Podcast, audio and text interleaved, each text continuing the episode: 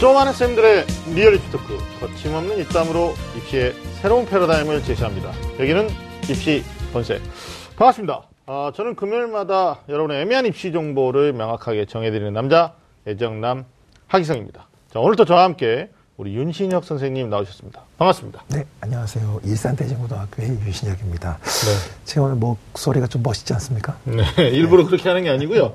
우리 시청자가 헷갈리실 수 있는데 아, 우리 윤 선생님께서 지금 편도염이 오셔가지고 음. 어, 목 상태가, 건강 상태가 굉장히 안 좋습니다. 병원에서는 절대 말하면 안 된다고 네, 하지만 어, 우리가 리얼이기 때문에 어, 그냥 모시고 가겠습니다. 뭐 사실 중간에 가다가 목소리가 안 나오면 네. 화이트보드를 이용해서 본인의 의사를 어, 개진하겠다. 뭐 이런 식으로 지금 하여튼 뭐 대단한 비장한 가오다 이렇게 네. 오늘 또 뭐 건강 상태 목이 안 좋은 거지 뭐 머리가 네, 나쁘거나 이런 건 아니잖아요. 얼굴도 그대로고요. 얼굴도 그대로고 정신도 그대로. 예, 알겠습니다. 아 하여튼 뭐 어, 살아 있잖아요. 우리가 살아 있으니까 어떤 방송 중에 목소리 갑자기 기적적으로 네. 좋아지는 것도 한번 기대해 보도록 하겠습니다. 자, 오늘 이십일 세기에서는 아주 특별한 분을 또 모셨습니다. 최근 가장 주목받는 교육학자이시고 또 대학 교육의 현실에 대해서 경종을 울리고 우리 교육의 문화가 나야, 나아가야 될 방향에 대해서 좀 좋은 것들을 제시하고 계시는 분이신데 어, 교육과 혁신연구소 이혜정 소장님 모셨습니다. 안녕하십니까? 안녕하세요. 이혜정입니다. 이십일 세기에서 처음 인사드립니다. 네. 뭐 방송 활동 너무 많이 하시니까 네. 여기저기 많이 다니시는데 어떠세요? 저희 뭐 그 사전에 잠깐 뵙기도 했지만 그래도 아직 서먹서먹 하신가요? 아니면? 아니 근데 사실은 저는 입시본색 프로그램이 좀 네. 대충 보니까 네.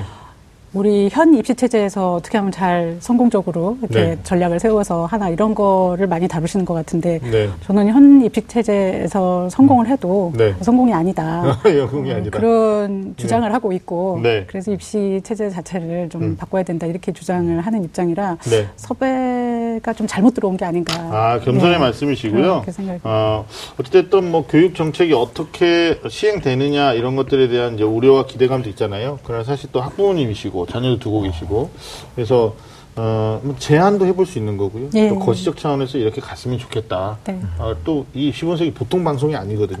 어떤 네. 방송? 다른 데서 할 수 없는 얘기도 이렇게 편하게 하셔도 돼요. 예. 예. 매니아층이 있어요 우리가. 네. 그러니까 이게 다른 데서는 음. 체제 전복적인 이야기 못하는데 여기는 해도 되거든요. 전복 뭐 이런 거. 네. 네. 네. 중요한 말씀 해주신 것 같아요. 이게 교육이 그렇죠. 그냥 몇 개의 정책이나 아이디어로 되는 게 아니잖아요. 네.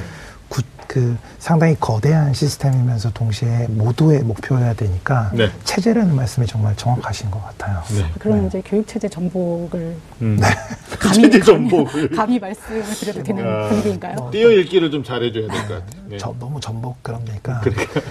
교육체제 개선과 네. 필요하다면 전복. 네. 필요하다면 전복. 네. 오케이. 네. 알겠습니다. 수위를 적당하게 조절하는 걸로. 너무 그게 우리 능력이니까. 아, 오늘 이혜정 소장님의 활약을 좀 저희가 기대해 보도록 하겠습니다.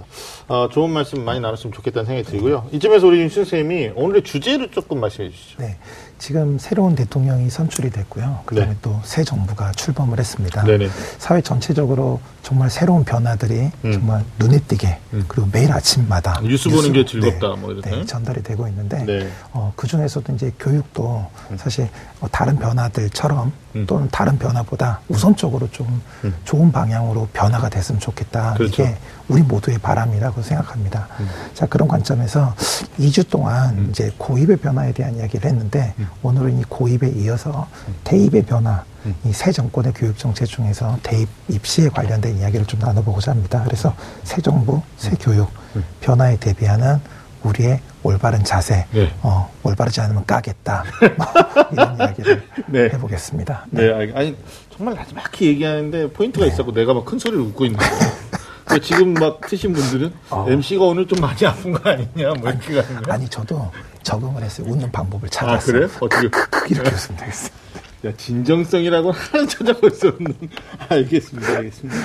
자 오늘 모신 이혜정 소장님께서 쓰신 책에 이런 글이 있더라고요. 뭐 한국의 학생들이 초등학교 일 학년 때 깨닫는 것이 있다. 그것은 정답은 문제집 뒤에 나와 있는 것이다. 뭐 한국에서는 정답이 정해져 있기 때문에 정해진 것들만 가르치고 질문한다는 뜻으로 해석이 되는데 사실 요즘 각종 매체에서 어, 새 정부 대입 정책에서 굉장히 많이 다루고 있잖아요. 우리 입시본색만큼이라도 어, 뭐 정해진 정답, 뭐 뻔한 이야기 이런 얘기만 하는 게 아니고 어, 보다 나은 어떤 교육이라는 생각을 가지고 정답을 향해서 다양한 제안 또 의견을 좀 펼쳐보는 그런 시간을 어, 가졌으면 좋겠다라는. 아, 이게 음. 목 상태가 안 좋은데 네. 막 말을 하고 싶은 거예요.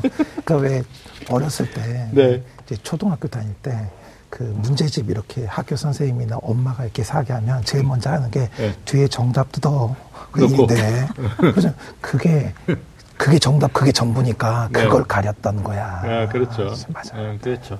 하여튼 뭐 뜻하시는 바가 있어요. 네. 박사님께서 하신 얘기들 중에. 하여튼 네. 뭐 어, 목 상태도 안 좋고 그러니까 네. 일단 본격적으로 시작을 해봅시다. 네. 네.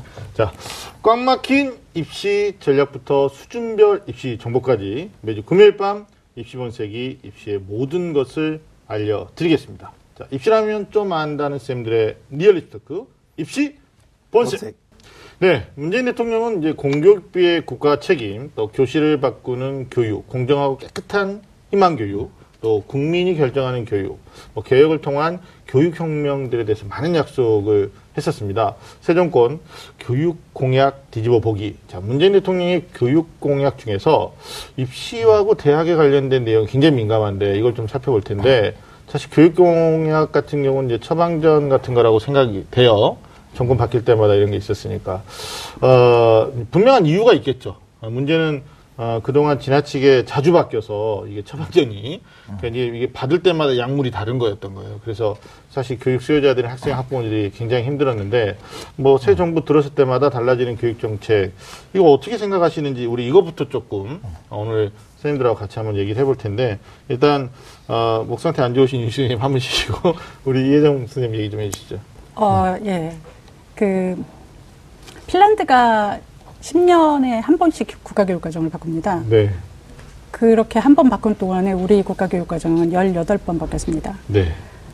그런데도 우리 교육이 어, 이런 아니고. 상태입니다. 네. 그 우리 국가교육과정에 보면 음.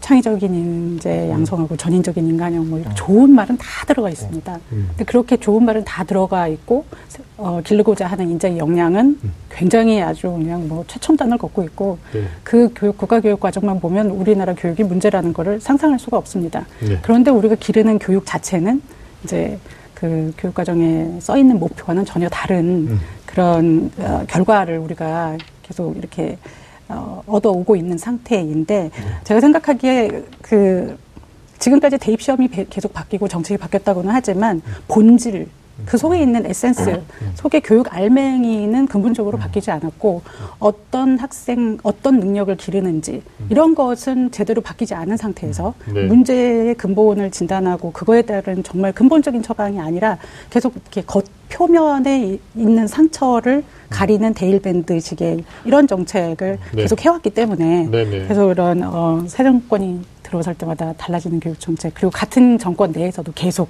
교육 정책이 바뀌고 네, 네, 그렇죠. 이런 문제가 생기는 것이 아닌가 이런 생각이 듭니다. 그러네요. 하여튼 뭐 지금 새로 들어선 정부한테 우리가 뭐 어떤 걸 바란다라는 차원에서 오늘 좀 전개해 나갈 텐데 그간의 문제점 뭐 저는 이백 퍼센트 공감하는데 우리 윤식 선생님 어떻게 생각하십니까? 그러니까 앞서도 처방전이라고 말씀하셨잖아요. 음. 그러니까 사실 국민들이 교육에 큰 관심을 가질 때는 음. 사실 국민들 입장에서 봤을 때는 내가 못 살고 불평등하다고 느낄 때 교육에 대한 관심이 훨씬 커지거든요. 네. 왜냐하면 교육이 상위계층으로 올라갈 수 있는 사다리거나 음. 유일한 기회라고 생각하기 때문인데 음. 그런 국민들의 열망에 힘입어서 근본적인 문제를 해결하는 게 아니고 말 그대로 음. 단기 처방, 음. 어, 당장 국민들을 조금 기분 좋게 만들어주는 정도의 조삼모사 수준 정도의 처방은 네. 더 이상은 그만해야 된다. 네. 그러니까 교육은 처방전이 아니라 기본 설계다. 국가의 가장 기본이 되는 설계다. 음. 이런 관점이 필요하다고 저는 생각이 됩니다. 그래요. 네. 그러니까 뭐 교육 정책이 어떻게 보면 입시 정책과 무관하지 않고 또 교육 정책이라는 것에 대해 어떻게 생각하십니까라는 질문에 상당수 학부모님들은 네. 입시 정책 이렇게 아마 음. 받아들이실 건데 맞아요. 이게 너무 이제 자주 바뀌고 음. 어 그리고 뭐 예고를 한다고 하지만 실제로 중학교 삼 학년 아이들한테 중학교 삼 학년이 시작되는 시점도 아니고요. 뭐 여름방학쯤에 발표하는 이런 이게 이 시스템이다 보니까 사실 최근에 그 저희들이 이제 입시 설명회를 하거든요. 뭐 대상이 고삼, 네, 아니면 재수생 아니면 이제 고등학교 이 학년, 일 학년 학생들이 뭐 학생부 종합 전형이라든지 수시 전형에 대한 궁금증 때문에 설명회 현장에 나타나요.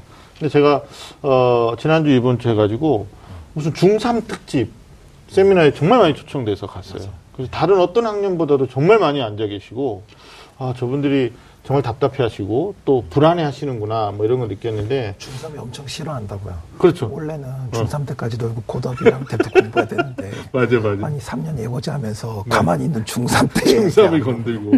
근데 심지어는 중이 어머니들도 아니 왜 중삼을 건들어 대한민국에서. 아니 지금 사춘기가 아직 치료되지 않은 중삼을. 걔들 무서운 애들인데.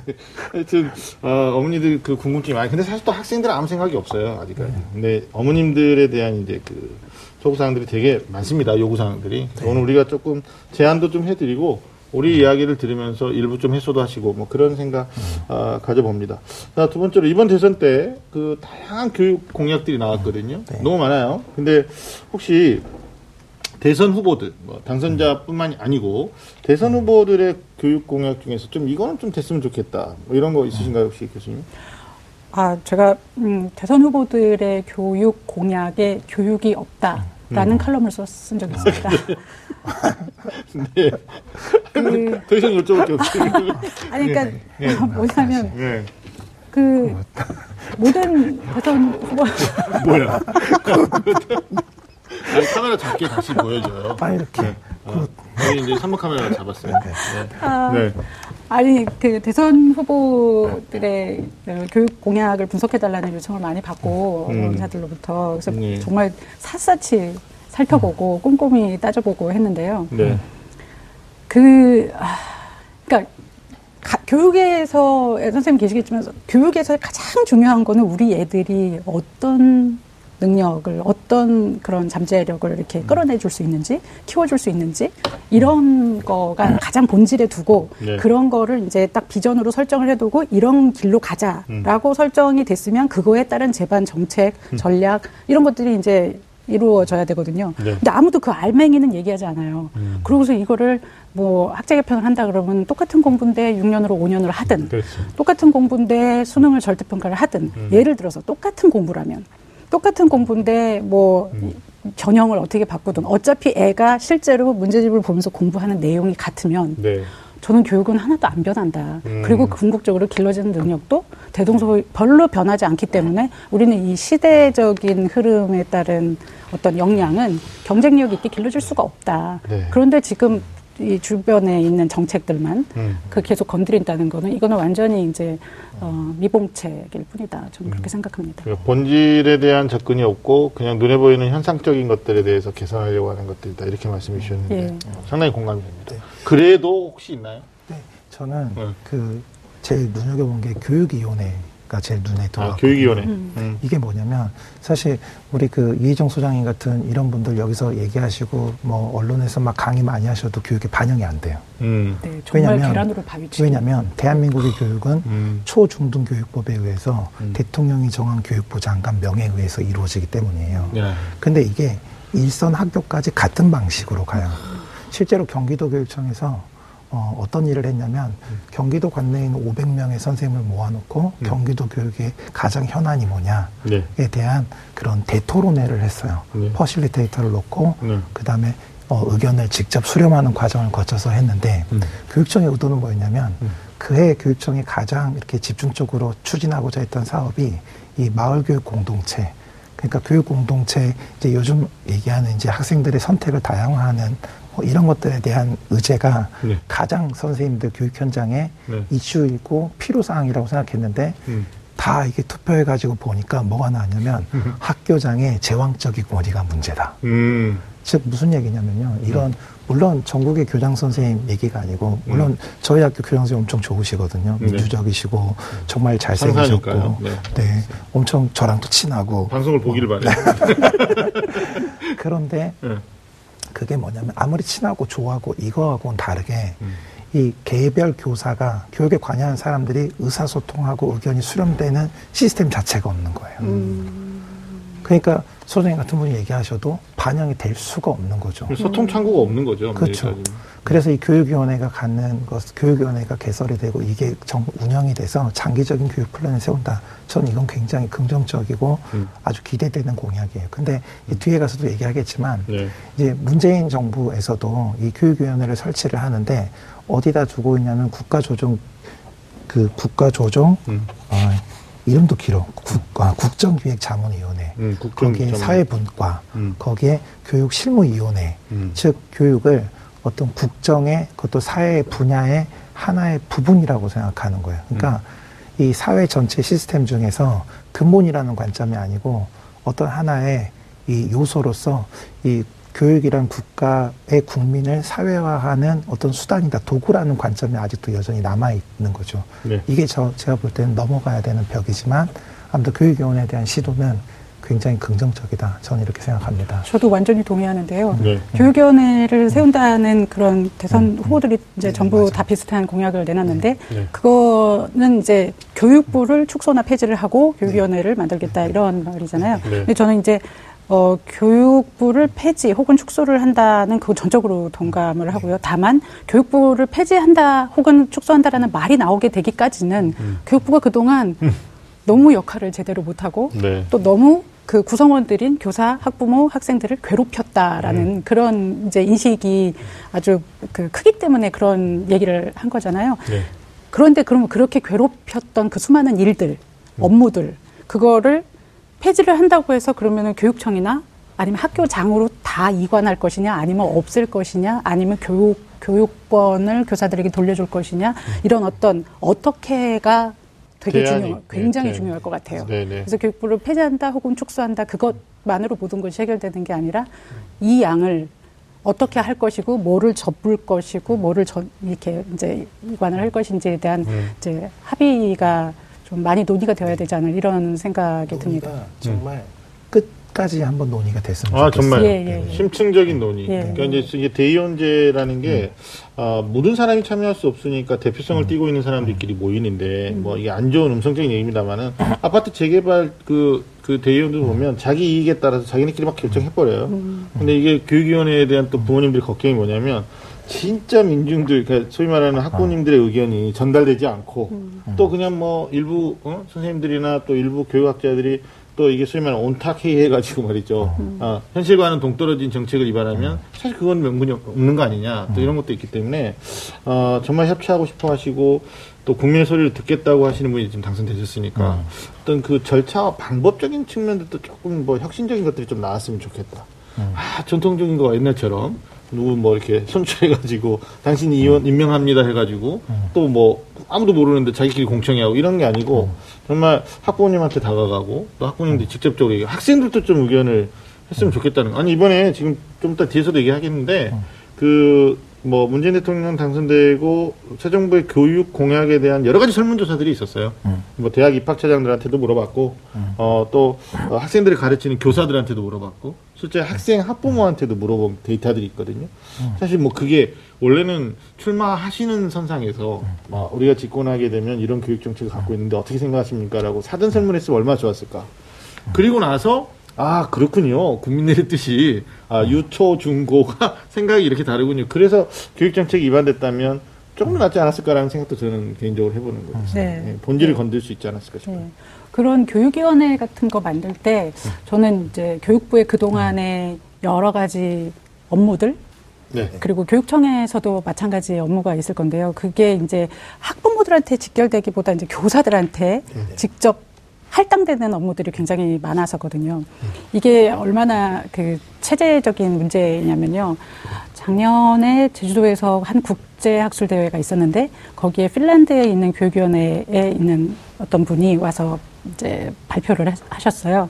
근데 플로어에서 청중 중에 교사분이 네.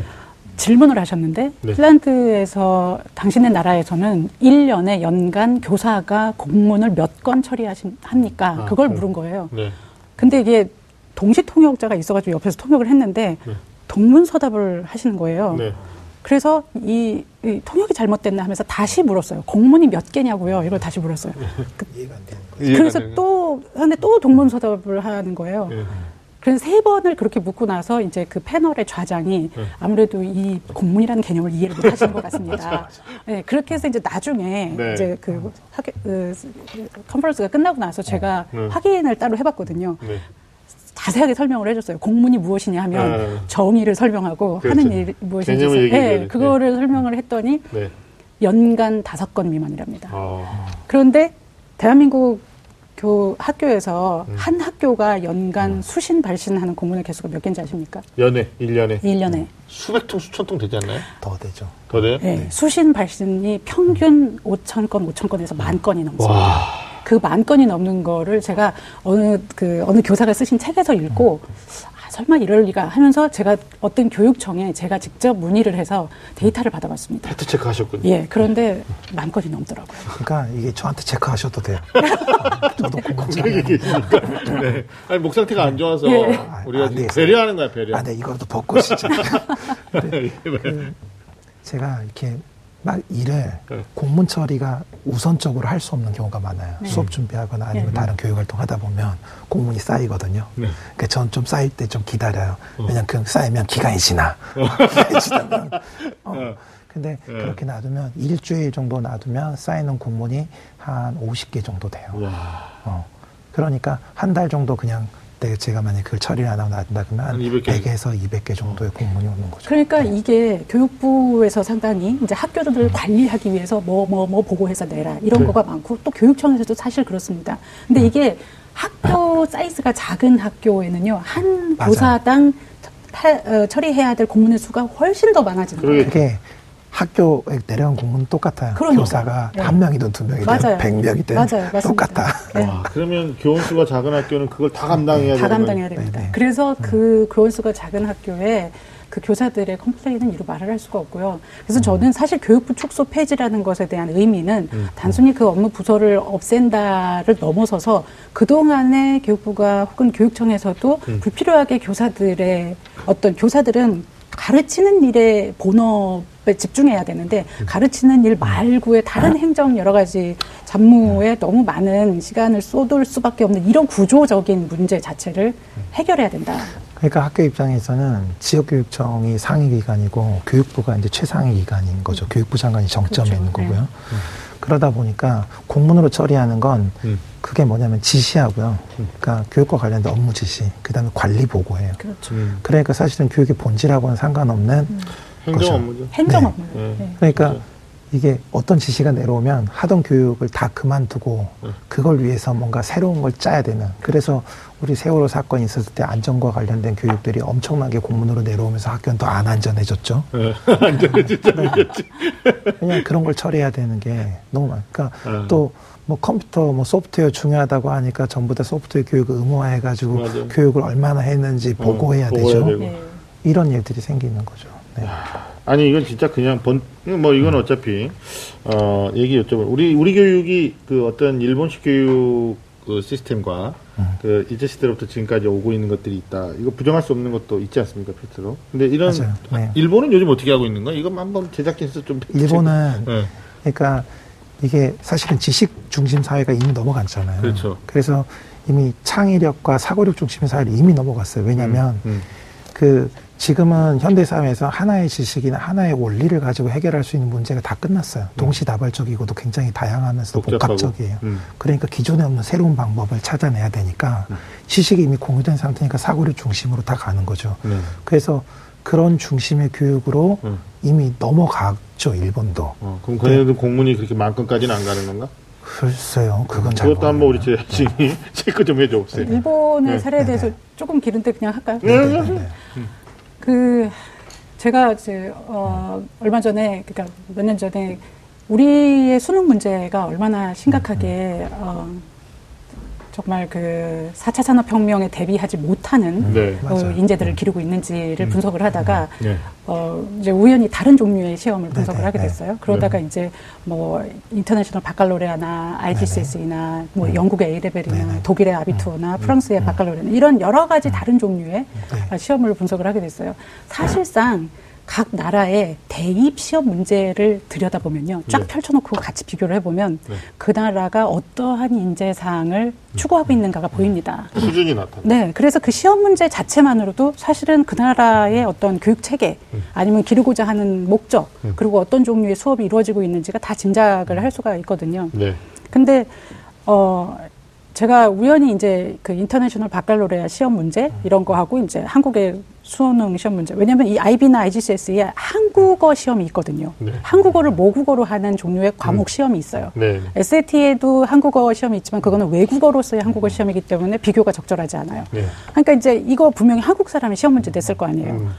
어떻게 이런 시험 문제를 내지? 음. 이런 생각이 드는 음. 그런 종류의 시험 문제를 냅니다. 네. 그러니까 이게 우리는 수능 같은 경우는 네. 이천십칠 년도 수능 보면은 사십오 문제 중에서 음. 이십 개인가? 다음 중 적절한 것은. 그렇죠. 뭐 이십사 개인가? 다음 중 적절하지 않은, 않은 것은. 것은. 네. 그러니까 다음 중 적절한 것과 적절하지 않은 것을 고르는 걸로 음. 사십오 문제를 다 채웁니다. 네. 근데 다음 중 적절한 것은, 적절하지 않은 것은, 이런 종류의 질문의 태생적인 한계점은 뭐냐면 음. 문제의 난이도는 얼마나 깊이 있는 사고를 끌어낼 수 있는 질문을 하느냐가 아니고 네. 다섯 개의 보기가 얼마나 서로 비슷한가. 음. 그러니까 다 답 같으면 난이도가 높은 거고. 그렇죠. 뚜렷하게 아무리 깊은 질문이라고 하더라도 하나만 답 같으면 난이도가 낮은 겁니다. 네. 그게 이제 그렇게 해서 그 미묘한 보기들의 미세한 차이를 변별할 수 있는 역량을 우리는 높은 성적으로 보상을 하는 그렇죠. 이런 구조적인 시스템이잖아요. 음. 그러니까 이제 깊이 있는 생각을 할 수 있는 여지가 전혀 없는 음. 그런 시험인데, 예를 들어서 이제 뭐 인터내셔널 바칼로레아 시험 같은 걸 보면은 그 어, 아이지씨에스이 시험 같은 경우는 법정 스님의 무소유 지문을 놓고 개용목의 백치아다다의 지문을 쭉 이제 놓은 다음에 제시를 한 다음에 어, 이 두 지문에서 소유의 부정적인 측면과 무소유의 긍정적인 측면이 어떻게 다르게 기술되었는지 비교 분석하시오. 음. 이런 거를 한 시간 이상 쓰게 한다든가 네. 아니면 뭐 문체가 어, 주제와 긴밀한 연관성을 가지는데 어, 문체가 주제를 어떻게 잘 드러내고 있는지, 독자에게 어떤 영향을 미쳤는지 두 개 이상의 당신이 읽은 작품을 들고 비교 대조해서 논하시오. 음. 이거 두 시간 쓰는 거예요. 네. 예를 들면 이런 국어 시험 혹은 뭐 이런 게 있는데 음. 이런 시험을 분석을 하다가 음. 이제 칼럼에 썼는데 어, 모 신문사에서 어 이거 되게 중요하니까 헤드라인으로 좀 음. 합시다, 취재를 좀 해봅시다 이러더라고요. 음. 그러는 과정에 우연히 이 시스템을, 그러니까 네. 그 시험 시스템을, 제가 놀랐던 그 시험 시스템을 일본이 공교육의 문부과학성에서 주도를 해가지고 도입을 했다는 사실을 발견을 한 거예요. 아. 그래서 어떻게 보면은 이제 의도치 않은 특종을 음. 한 그러네요. 거였는데, 근데 음. 제가 직접 문부과학성에 전화를 해봤습니다. 네. 무슨 생각으로 음. 이걸 도입을 하셨습니까? 그랬더니 일본에서의 그 얘기가, 자기네들은 잃어버린 이십 년 회복하려면 경제재건해야 되는데 음. 경제재건하려면 인재재건이 불가피하고 인재재건하려면 음. 교육 개혁과 혁명이 불가피하다. 네. 그런데 일본의 기존의 수능인 센터 시험을 다 뜯어고치려면 너무나 많은 이해관계가 얽혀 있어가지고 그거를 뭐 누더기가 될 수 있을 것 같아서 그냥 아예 통째로 덜어냈다. 히딩크를 수입했다. 아. 이런 개념으로 이제 얘기를 하는 거예요. 히딩크. 예, 그렇게 이제 해가지고, 그런데 일본의 그럼 수능인 센터 시험을 없앴냐? 그렇지 않아요. 음. 일본의 수능 센터는 그대로 두고. 네.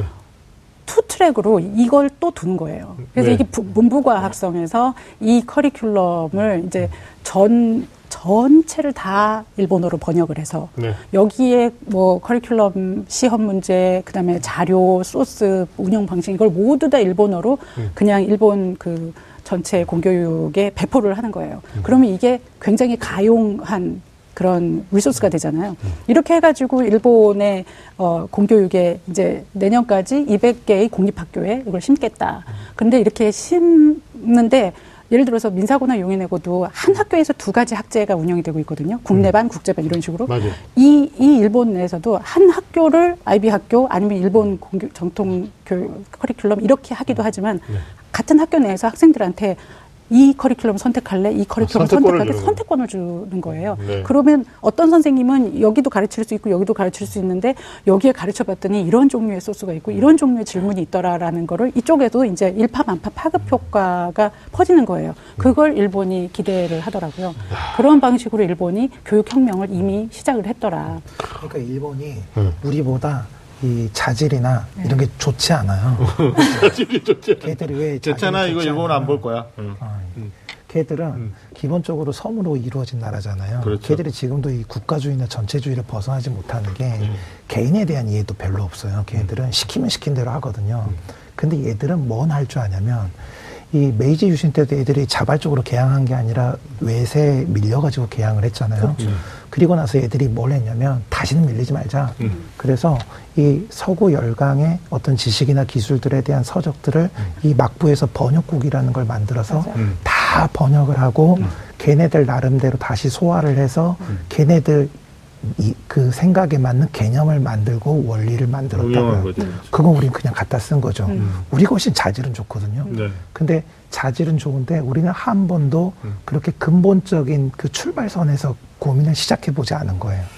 그냥 갖다 쓰기만 한 거죠. 음. 그러니까 그건 정말 소장님 말씀하신 것처럼 음. 전적으로 저도 그런 음. 거 우리가 다시 생각해봐야 돼. 프랑스 바칼로레아 같은 경우도 음. 인공지능에 대한 논의 없었을 때 음. 바칼로레 피노키오가 사람인가 아닌가 음. 뭐 이런 문제 나온다고요. 음. 그 다음에 뭐 보이는 것과 진짜는 같은가 다른가 음. 이런 문제 나오는 거죠. 그게 그냥 몇 개의 다섯 개 중에 하나가 특별히 다르냐 같으냐를 구별하는 우리의 이런 선택형 문제하고는 질적으로 다른 거예요. 음. 네. 그러니까 일본이 그런 얘기를 음. 하더라고요.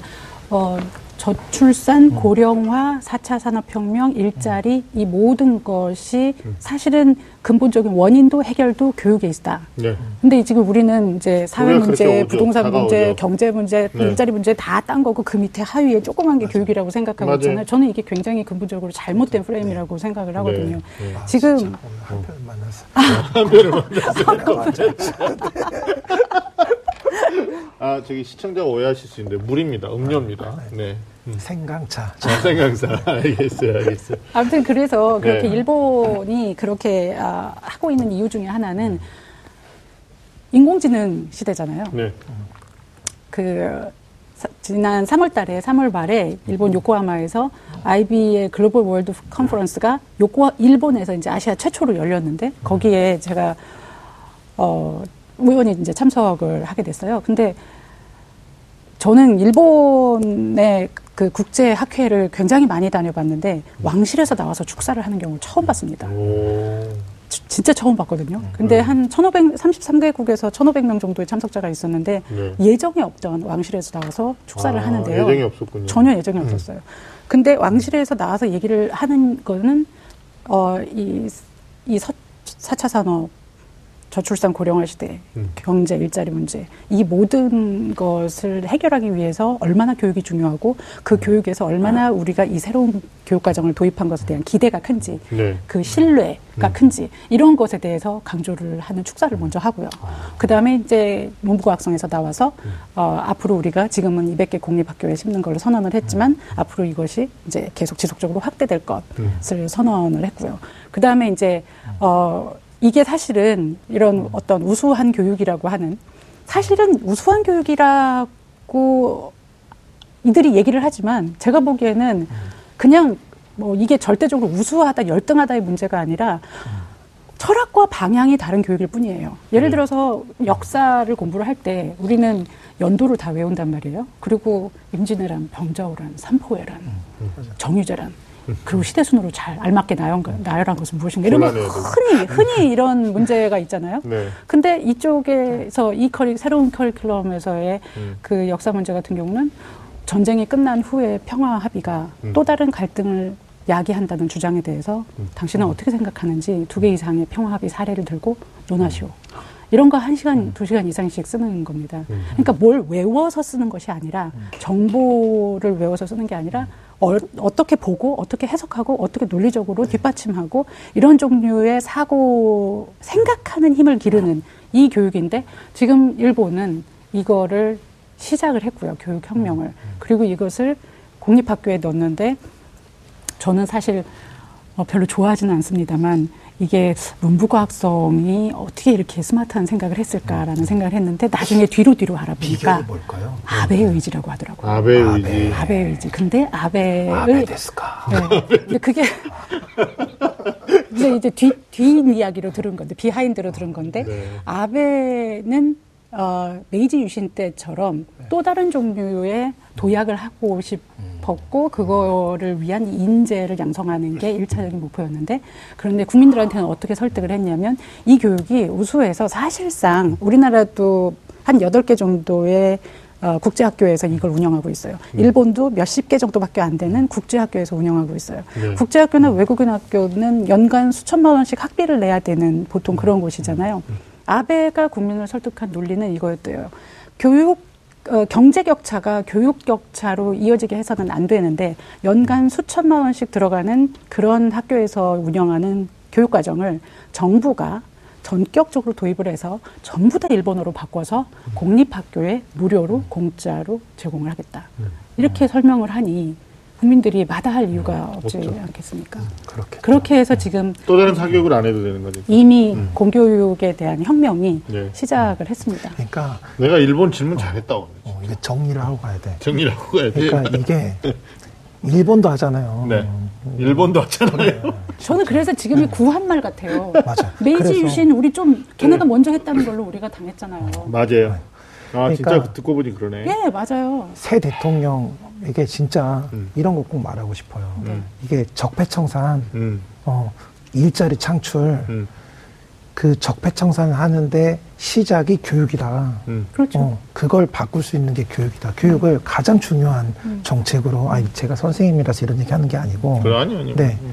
그게 꼭 그런 인식이 필요한 것 같아요. 부패나 아니면은 네. 그, 관리들이 음. 이제 네. 고위직 관리들이 부패하거나 그리고 범죄에 대한 공, 이런 그 인식이 없거나 혹은 또 공감력이 없잖아요. 네. 국민들은 뭐 영화에 나오는 것처럼 음. 그냥 조금 있다가 말 제가 참 표현하기가 그렇더라고요. 예, 네, 근데 그렇게 개돼지라고 음. 표현을 하기도 하고 이렇게 네. 인식을 하고 있는 그런 거는 그런 사람들을 선발을 했고 양성을 한 그 교육 시스템이 책임이 있고. 사실상 그 교육 시스템이 문제이기 때문에 그런 그런 인재, 새로운 산업, 그리고 경제, 일자리, 뭐, 뭐 저는 모든 것이 사실은 핵심이 교육이라고 생각을 합니다. 네. 그런 인식이 사실은 근본적으로 있어야 되지 않나 네. 어, 새 정부에게 간곡히 청하고 싶은 우리가 생각입니다. 바꾸고 싶은 건 오늘이 아니잖아요. 오늘은 다 끝나가니까 네. 내일을 바꾸고 싶은 거잖아요. 그렇죠. 내일을 바꾸는 유일한 방법이 교육인 거죠. 음, 그렇죠. 네. 아니, 음. 저는 뭐 이게 뭐 이 새 정부에 바란다 뭐 이런 차원에 있었는데 그 실제로 이제 그 현실적인 얘기로 좀 돌아와 보면 우리 입시제도의 학생부 종합전형이라는 제도가 네. 구 년 전에 도입됐어요. 네. 음. 네. 그리고 우여곡절이 너무 많았죠. 예, 이걸 뭐 근본적인 취지는 굉장히 좋은 정책이기 때문에 음. 가져가야 된다. 음. 아니다 이게 또 어, 깜깜이 전형이고 어, 이게 뭐 학생들에게 또 다른 그 사실 수시 전형 가운데 이 전형이 가장 힘들거든요 아이들 입장에서 보면. 맞아. 예. 합격하는데 왜 합격했지 모르고. 어, 어, 자기가 합격했는데 합격이 기쁨을 많잖아요. 알리기도 좀 그래. 그러니까 그래서 로직이 아니라 매직이라고. 예, 예 매직. 그러니까 수능 준비도 해야 되고 뭐 이것도 해야 되고 저것도 굉장히 힘든 이 정책인데 사실 저는 이 정책에 대해서 어느 정도 좀 근본적인 수술이 좀 필요하지 않을까라는 생각을 갖고 있었는데 음. 어, 지금 나오는 얘기로 보면 그거 계속 승계 발전시켜 나가는 모양새로 가고 있는 것 같아. 가지고 음. 일부 학부모님들은 또 그 여론조사 해보니까 그 교사가 꼽은 가장 공정한 대입전형 음. 뭐 여기에 이제 우리나라 얘기를 해볼게요. 조선일보에 오월 이십일 날 기사 됐는데 교사 삼천구십육 명 대상으로 조사했어요. 적은 인원도 아니에요. 근데 말씀하시기를 이제 공정도 사 점 만점 기준으로 했는데 어, 일 등이 삼 점 사육이에요. 그게 뭐냐면 정시 수능이라는 거죠. 음. 이게 지금 현실이다. 대한민국. 지금 잠깐 우리가 아 일본 얘기하다가 아 거기는 막 더 제가 침체될 것 같아가지고 우리 얘기합니다. 이 등이 학생부 교과형이었다는 거죠. 교과형이 음. 어떤 거냐면 정량화돼 있잖아요. 아 너 내신 몇 등급이고 합격하고 나면 과거 데이터가 있고 아 이 정도면 내가 쓸 수 있고 객관성 있죠. 삼 위가 뭐였냐면요. 논술형이었어요. 이게 이 점 오삼 점 받았더라고요. 예. 왜냐면 요즘 논술이 또 예전하고 좀 달라져서, 예. 그런 것도 있고, 자연계 논술은 또 수리 논술, 뭐, 강한 논술 이렇게 돼 있잖아요. 사 등이 특기형이고요. 꼴등한 게 뭐냐면 학생부 종합형이었어요. 저는 이게 예. 조선일보가 꼼수야. 그래? 조선일보의 예. 꼼수다? 이게 왜냐면, 공정한 대입전형이라고 물어보니까, 예. 객관적인 그 대입전형이 뭐냐라고 물어봤을 때, 예. 학부를 예측할 수, 할 수 있는 음. 이런 관점으로 본 건데, 이 질문을 음. 선생님들한테 어, 정의로운 대입 전형이 뭐냐? 정의로운 어, 대입 전형? 올바른 대입 전형이 뭐냐? 바람직한 대입 전형은 어, 뭐냐? 이렇게 물어보면 음. 이렇게 나오지 않았을 거라고요. 그래요? 네. 그럼 순서가 바뀔까요?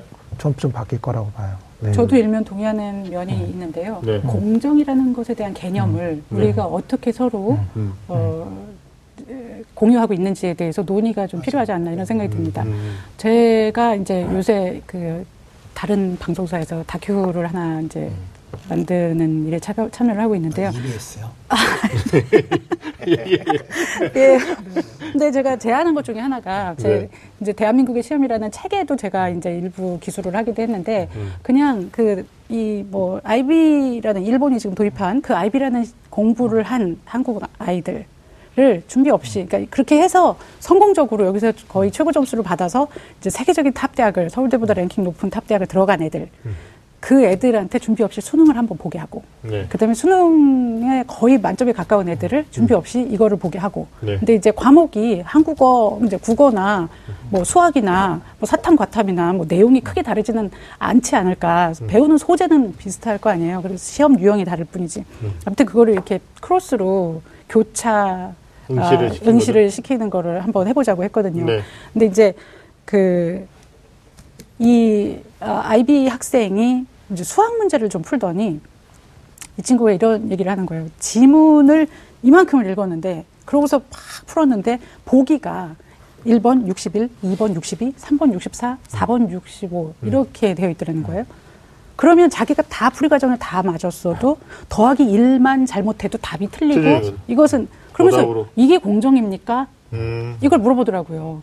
그러니까 이게 그리고 이제 공정이라는 개념에서 우리가 신뢰도와 타당도를 얘기를 해야 되잖아요. 신뢰도의 측면에서 보면 이 사람이 채점하든 저 사람이 채점하든 기계가 채점하든 똑같으니까 반복 일관성이 있으니까 이게 신뢰롭다라고 말할 수 있을런지 모르지만 타당도의 측면에서 보면은 이게 정말 우리가 길러야 하는 능력을 측정하고 있는 타당한 문제인지에 대한 그런 얘기가 있잖아요. 그 네. 타당도가 음. 전혀 없는 혹은 적절하지 않은 상태에서 신뢰도가 백 퍼센트인들 음. 그게 무슨 의미가 있냐는 겁니까? 듭니다. 음. 저는 우리나라 교육이 경쟁이 치열한 거를 완화시키는 걸로 정책이 자꾸 가는, 가려고 노력은 해요. 물론 그렇다고 해서 되지는 않지만. 근데 경쟁이 치열한 그 죽음의 레이스를 거치고 나서 성공이라는 트랙으로 간 경우조차 세계적인 경쟁력을 갖지 못하는 그게 더 근본적인 문제지 않나 이런 생각을 해봅니다. 맞습니다. 아니, 이게 고삼 교사에게 물었다라는 게 팩트예요. 왜냐하면 초, 중, 고등학교 이 학년까지 교육과정 마치고 이제 고삼 됐잖아요. 음. 근데 고삼 교, 교, 그 교사들은 당장 대입이라는 가장 큰 문턱 학생들을 넘겨야 되는데, 음. 지도하는 입장에서 보니까 실제로 합격한 아이들, 또 가서 대학을 가서 찾아오는 아이들과 충분한 소통이 됐겠죠. 그래서 이게 뭐 공정하냐, 타당하냐, 혹은 또 바람직하냐, 정의롭냐, 이런 걸 다 따라, 이거 다 포함하고 있는 것 같은데, 그러니까 이게 우리의 현실인 것 같아서 제가 이 얘기를 꺼낸 거예요. 아, 고삼에 대입에 직면하고 있는 교사들은 음. 어, 우리 교육정책 안에서 어쩔 수 없이 지금 이런 시스템이 더 맞다라고 점수를 주고 있는 거기 때문에 사실상 아까 말씀하신 거에 제가 정리하는 건 아닌데 음. 개혁이 일어나야 되고 뭐 사실 어떻게 보면 혁명이 일어나야 돼요. 전 뭐 지금 주제 넘은 얘기인데 사회부 총리와 교육부 총리를 같이 겸임한다는 것도 저는 개인적으로 반대합니다. 교육의 꼭지 하나를 올려야 되기 때문에 위상을 높여야 되기 때문에 좀 예. 놀랐습니다 저는. 그렇죠. 어, 구조가 그렇게 바뀌는 예, 별도 지금 사회부총리 같이 하잖아요. 네. 예. 이거 별도로 저는 하, 하는 걸 제안하고요. 제가 하겠다는 건 아니고. 네. 예. 그리고 또 하나 이게 고삼 교사들이 어떻게 보면 애로 사항이 여기 지금 묻어나는 거거든요. 이분들한테 직접 물어봐도 아까 좀 다르게 나올 거예요라는 것은 맞아요. 뭐 학생부 종합전형의 어떤 학과에 대한 열정과 또 이 전공을 위한 자기 탐색을 통해서 자소서를 쓰고 가는 아이들이 만족도도 높고 잘하는 아이도 있다. 그러나 이제 객관적 측면. 그러니까 이제 보면 어떤 제도에는 피해자도 있고 수혜자도 있잖아요. 근데 이 질문을 돌려보니까 학생들이 가장 피해를 덜 보는 전형이 뭔가요? 이 질문으로 돌릴 수가 있다는 거예요. 그러니까 아, 피해 덜 보는 거는 불만이 적은 전형은 정시고 두 번째가 교과고 이렇게도 바꿀 수 있는 거죠. 불만이 적다기보다는 음. 정시로 해가지고 수능으로 해서 떨어졌다 그럼 좌절하는 거죠. 음. 받아들이는 건가? 있다. 어쩔 수 없는 거지 이건. 근데 궁금한 게 있는데요. 네. 제가 몇 년 전에 서울대에서 이제 재직할 때 학생들이 이제 처음에 수업이 시작될 때 이렇게 자기 소개를 쭉 시키거든요. 네. 근데 저 이십여 년 전에 저희 이제 대학 때는 몇 학번 무슨 과 누구입니다라고 했는데. 요새 애들은 몇 학번 무슨 과 수시 누구입니다, 정시 누구입니다, 맞아요, 맞아요, 이렇게 맞아요. 얘기를 하더라고요. 그게, 네. 그게 자기네들끼리 그 카스트 클래스를 네. 왜 그렇게 구분을 해서 음. 소개를 하는지 저는 깜짝 놀랐거든요. 그 정시 전형으로 들어온 아이들이 음. 보다 이제 그 공, 얘네들 관점에서는 공정한 음. 그런 관점에 봤을 때 공부를 훨씬 상위 클래스에서 한다고는 믿음이 있고요. 그렇죠. 논술이나 학생부 종합은 뒷걸음질 치다가 음. 들어왔을 수 있는 확률을 배제하지 않는 거예요. 난 실제 그렇게 때문에, 들어간 네. 선배를 목격했거나 음. 아니면 자기 동 저기 뭐 동안 동년배죠. 네, 같은 학급에 있었던 또는 같은 학교에 있었던 학생인데 나보다 훨씬 못했던 아이인데 어떤 객관적인 판단 기준 없이 그냥 간 것 같다. 음. 상대적 피해감을 더 많이 느끼는 거예요. 음. 그런 것 때문에 요즘 뭐 일부 대학에서는 수시충이라는 말도 맞아요. 신조어로 네. 나오는 거고, 그러니까요. 예, 또 아이들끼리 뭐 소위 말하는 이제 그룹스터디 같은 거 할 때도 음. 어, 정시로 들어온 아이들끼리 우월감을 느끼고 음. 예, 수시로 나온 애들은 또 자기들끼리 연대를 하고 뭐 이런다는 얘기가 있더라고. 새로운 어떻게 보면 풍토죠. 이거 음. 바꿀 수 있는 건 혁명, 음. 교육혁신. 예? 그래서 저희들이 아니. 우리 소장님도 이건 공감하실 것 같은데, 그러니까 지금 현재, 미안한 얘기인데, 현재 고등학교 삼 학년이나, 현재 고등학교 이 학년, 현재 고등학교 일 학년, 일 학년도 많이 와 있어요. 왜냐면 중간고사 받고, 모의고사도 한번 받고. 그쵸, 네. 근데 얘네들한테 너희 입시 바꿔줄게. 그냥 음. 굉장히 좋은 거야, 이거. 엄청난 거다. 이게 나중에 일본보다 더 앞서갈 수 있는 글로벌 인재로 가는 거야. 애들, 어, 우리 싫어요. 이럴 거란 말이야. 그렇죠, 그렇죠. 엄마들은 더 싫어할 거란 말이야. 그치. 얘네들은 그냥, 음. 어? 그냥 가자, 이거예요. 그치. 근데 대신, 뭐, 지금 현재 이제 중학교, 삼 학년 엄마들은 왜 중삼 끊느냐 그러는 건데, 그래서 왜 후보 중에 한 분은 육 년 예고제도 얘기하지 않았습니까? 예. 육 년 예고제라는 게, 아, 중학교 가게 되면 사실은 예민해진다. 음. 사실 초등학교 때까지는 시험에 대한 스트레스도 없고, 내가 학급 내 서열도 없고, 다 그래요. 애들이 그렇죠. 얼마나 자신감 있는지 몰라요. 그렇죠. 다 자기가 잘난 줄 안다고. 초등학교생을 건드리게 되는 거죠. 초육을 건드는 거죠. 초등학교 육학년 건드리면 큰일 나는데. 국가가 아니 아니 아니 아니 저기 소장님 말씀하신 그런 여러 가지 안들이 녹아나서 어, 네. 진짜 혁신적으로 우리가 가고 싶은데 지금 현재 중학교 일 학년까지 미안하다 더 좋은 게 있는데 너희들이 안 받아들일 것 같으니까 현재 제도대로 가겠다. 근데 네. 지금 초등학교 얘네들은 우리 일본에 또 뒤쳐서는 안 된다. 구한말처럼 되면 안 된다. 이런 네. 어떤 거시적인 것과 미시적인 것을 지금 병행해야 되는 과도기 정권이라고 저는 개인적으로 생각을 하는 거죠. 시점이 네. 왜냐면 오월 달에 공청회 해가지고 칠월 말에 이천이십일 학년도 입시정책안 발표하겠어요. 이렇게 했단 말이에요. 근데 그게 전 박근혜 대통령 정권에서 교육부가 한 얘기예요. 그렇죠. 네, 근데 그 교육부가 누가 어, 후보 중에 대통령이 될지 궁금했을 거고 또 그분들의 생각은 어떤지 궁금했다라는 거죠. 그럼 뭐냐면 아직까지 소신이 없고 어떻게 해야 되는지 뭔가 주관이 서 있지 않는 게 아닌가라는 생각. 그래서 일각에서는 칠월 달에 발표하기 힘들걸요? 이런 얘기까지 지금. 거의 분위기가 그렇죠. 분위기가 그렇게 네, 나오고 있어요. 그렇죠. 그럴 때 이제 중삼 엄마들이, 아싸, 그럼 우리는 이게, 이게 비껴나가는 건가? 그랬더니 중이 엄마들이 또 뭐라 그래요? 왜 하필이면 중이냐? 또. 중이는 더 위험합니다. 더 위험합니다. 그러니까. 네? 뭐 이런 얘기 해서 근데 중이 때문에 지금 김정은이 참고 있고 뭐 이런 거 아닙니까? 음. 네. 그래서 하여튼, 아, 뭐 여러 가지로 우리가 좀 각도적으로 좀 얘기를 해봐야 될 것 같습니다. 네, 새 정권이 들어설 때마다 뭐 기대도 있고요. 또 굉장히 좀 부모님들 입장에서는 뭔가 좀 달라졌으면 하는 것도 있지만 또 이상한 방향으로 가서 좀 걱정스러운 그런 것도 없지 않아 있는 것 같습니다. 오늘 또 소장님 말씀 듣고 보니까 아, 이번 정권부터라도 좀 나라가 바로 설 수 있는 그런 교육정책이 좀 만들었으면 좋겠다. 저 개인적인 생각은 우리 소장님하고 윤 선생님하고 시간을 내서 교육위원회 활동을 하는 걸로 음. 받아만 준다면 우리는 하겠다. 네, 그러면 일단 두 자리는 두 자리는 확보하는 거예요. 구성하라고 제가 전화하겠습니다. 그 전화를 하고 네. 받으려나 모르겠다. 알겠습니다. 자, 그럼 잠시 우리 문재인 대통령 입시 분야 고, 교육 공약이 있었죠. 삼월 이십일날 발표한 게 있는데 그걸 화면을 좀 보고 얘기 나눠보도록 하겠습니다.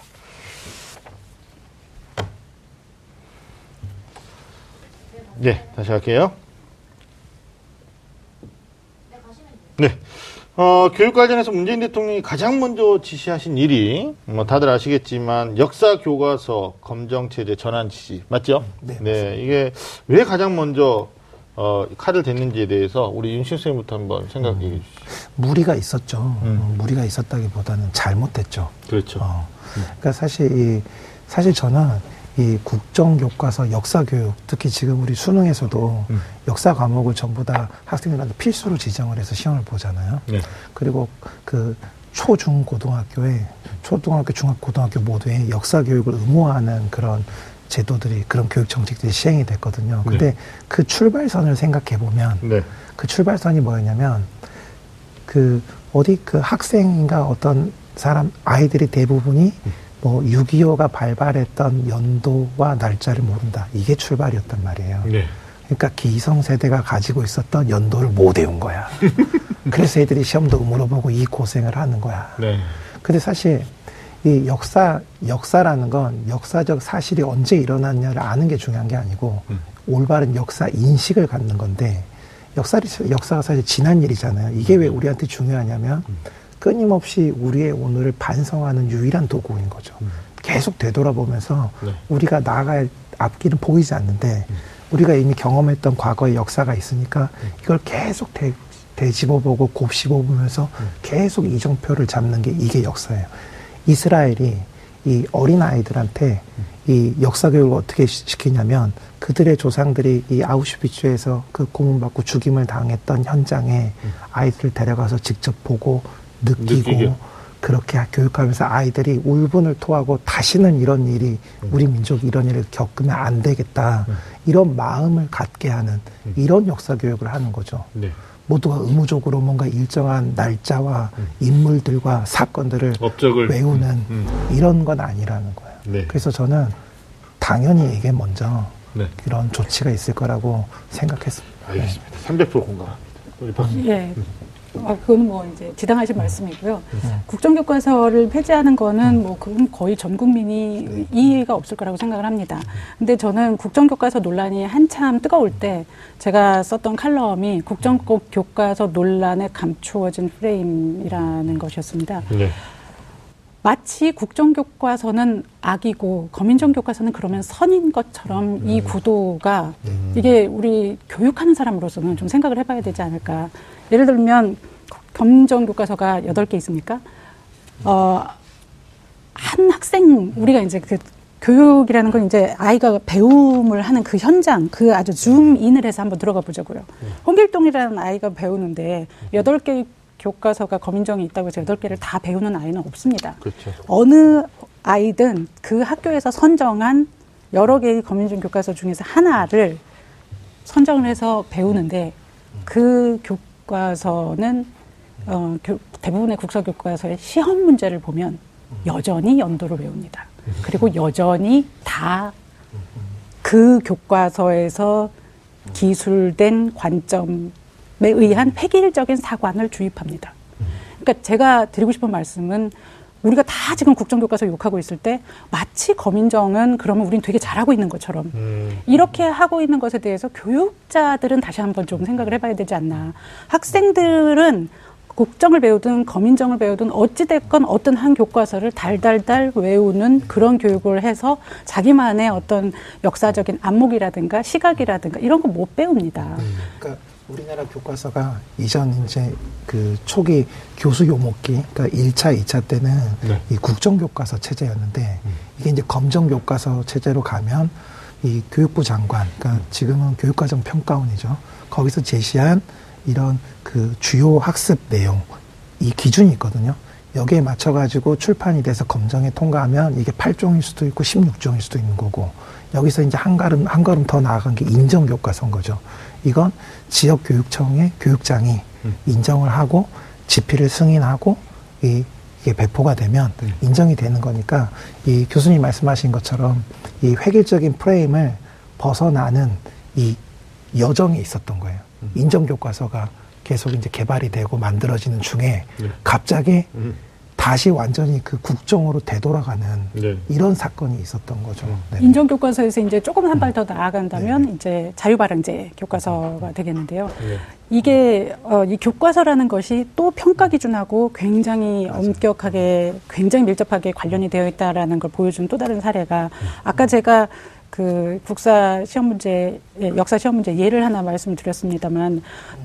전쟁의 연도를 외우는 것보다 전쟁이 사회 변화를 가속화시킨다는 관점에 대해서 너는 얼마나 동의하느냐 이런 생각을 해내는 종류의 시험 문제라면 네.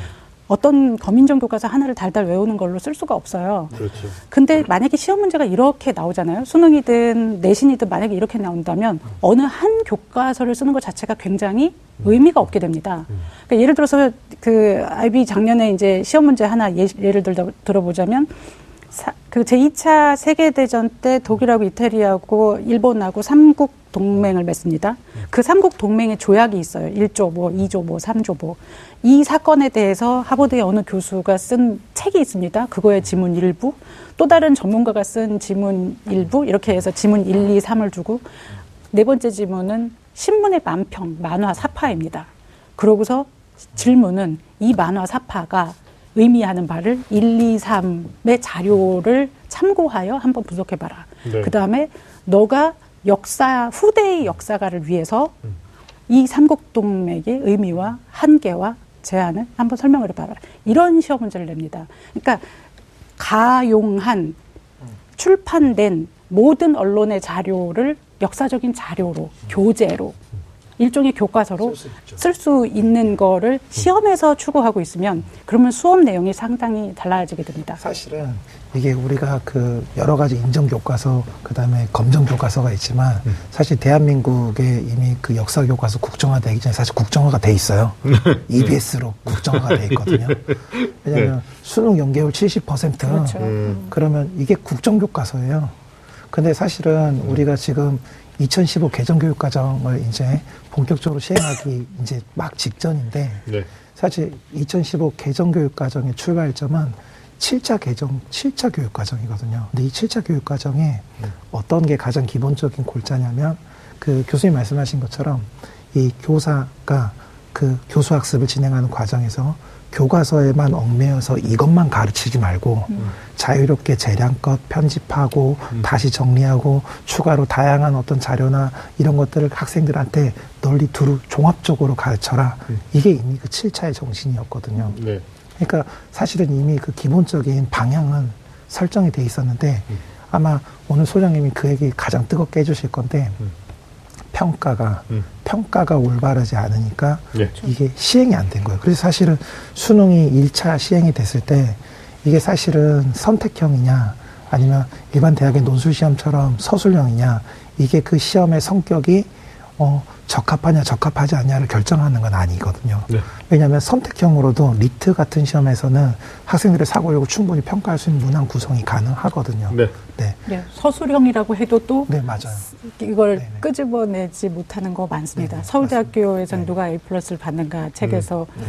서울대학교는 객관식 시험을 보지 않습니다. 네네. 그럼에도 불구하고 네네. 교수님의 말을 그대로 카피하고 네. 교수님의 네. 관점, 용어, 네. 논리의 흐름을 그대로 숙지하고 네. 그대로 토해내는 것이 높은 맞아요. 학점 요인으로 네. 밝혀졌지는 않습니까? 네. 그래서 사실은 서술형이다 혹은 논술형이다가 네.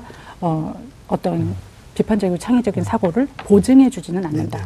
네. 네. 네. 그런 알겠습니다. 여기서 우리가 이제 지금까지 새 정권의 어떤 교육 공약에 대한 큰 그림 안에서 우리가 어, 조금 더 더 나아가기 위한 또 어, 뭐, 경쟁하는 나라들과 우리 인재들이 어떻게 또 육성돼야 되는지에 대한 어떤 거시적인 것들을 많이 얘기했어요. 근데 실제적으로, 어, 좀 더 구체적인 그림, 이제 새 정권의 교육정책 기대와 우려에 대해서 우리가 조금 자세히 이야기를 나눠봐야 될 텐데, 우리끼리 얘기를 나누기 전에, 어, 정말, 뭐, 아까도 잠깐 설문 얘기가 나왔었는데, 여러 집단들의 생각이 좀 다 다를 수 있습니다. 그래서 오늘은 특별히 전화 찬스를 쓰려고 합니다. 찬스. 어, 찬스 써서, 어, 방송국에 직접 오시고 싶지만, 정말 못 오시는 분들이 있단 말이에요. 네. 예. 그래서, 어, 그분들하고 우리가 전화통화를 통해서, 어, 네. 뭐, 우리가 좀 안건별로 좀 이야기 나눠보는 시간 갖고, 그리고 네. 또, 어, 저희들 생각을 같이 녹여서 네. 정리하는 걸로 그렇게 한번 해볼까요? 요청을 하겠습니다. 전화 찬스. 전화 찬스 쓰겠습니다. 네, 목도 안 좋으니까 전화 찬스를 쓰는 걸로. 예, 그렇게 해보도록 하겠습니다. 오늘 방송 좋았나요? 방송에 대한 응원 이렇게 표현해주세요. 다운로드하기, 댓글 달기, 구독하기, 하트 주기. 더 좋은 방송을 위해 응원해주세요. 다운로드하기, 댓글 달기, 구독하기, 하트 주기. 기억하셨죠?